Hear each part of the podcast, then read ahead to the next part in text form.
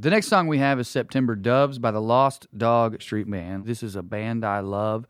This is one of those bands that's making old time country music but get cast under the genre of Americana. I chose this song for the underdog theme because I look at Benjamin Todd's whole career. I mean, the guy used to be a hobo, literally. Yeah. Train hopping, panhandling, and playing songs for money. His whole story is an underdog story. This specific song is a love song, but it's a love song about how both people in the relationship are underdogs. The whole concept of them being together is an underdog.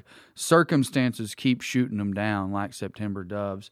Maybe I'm a sucker for a love story. Maybe I'm a little bit too romantic, but I really, really love how he's able to take that underdog theme and mentality and make it not just about himself, but about his whole relationship. It's a great song. Absolutely. Here's September Doves by Lost Dog Street Band.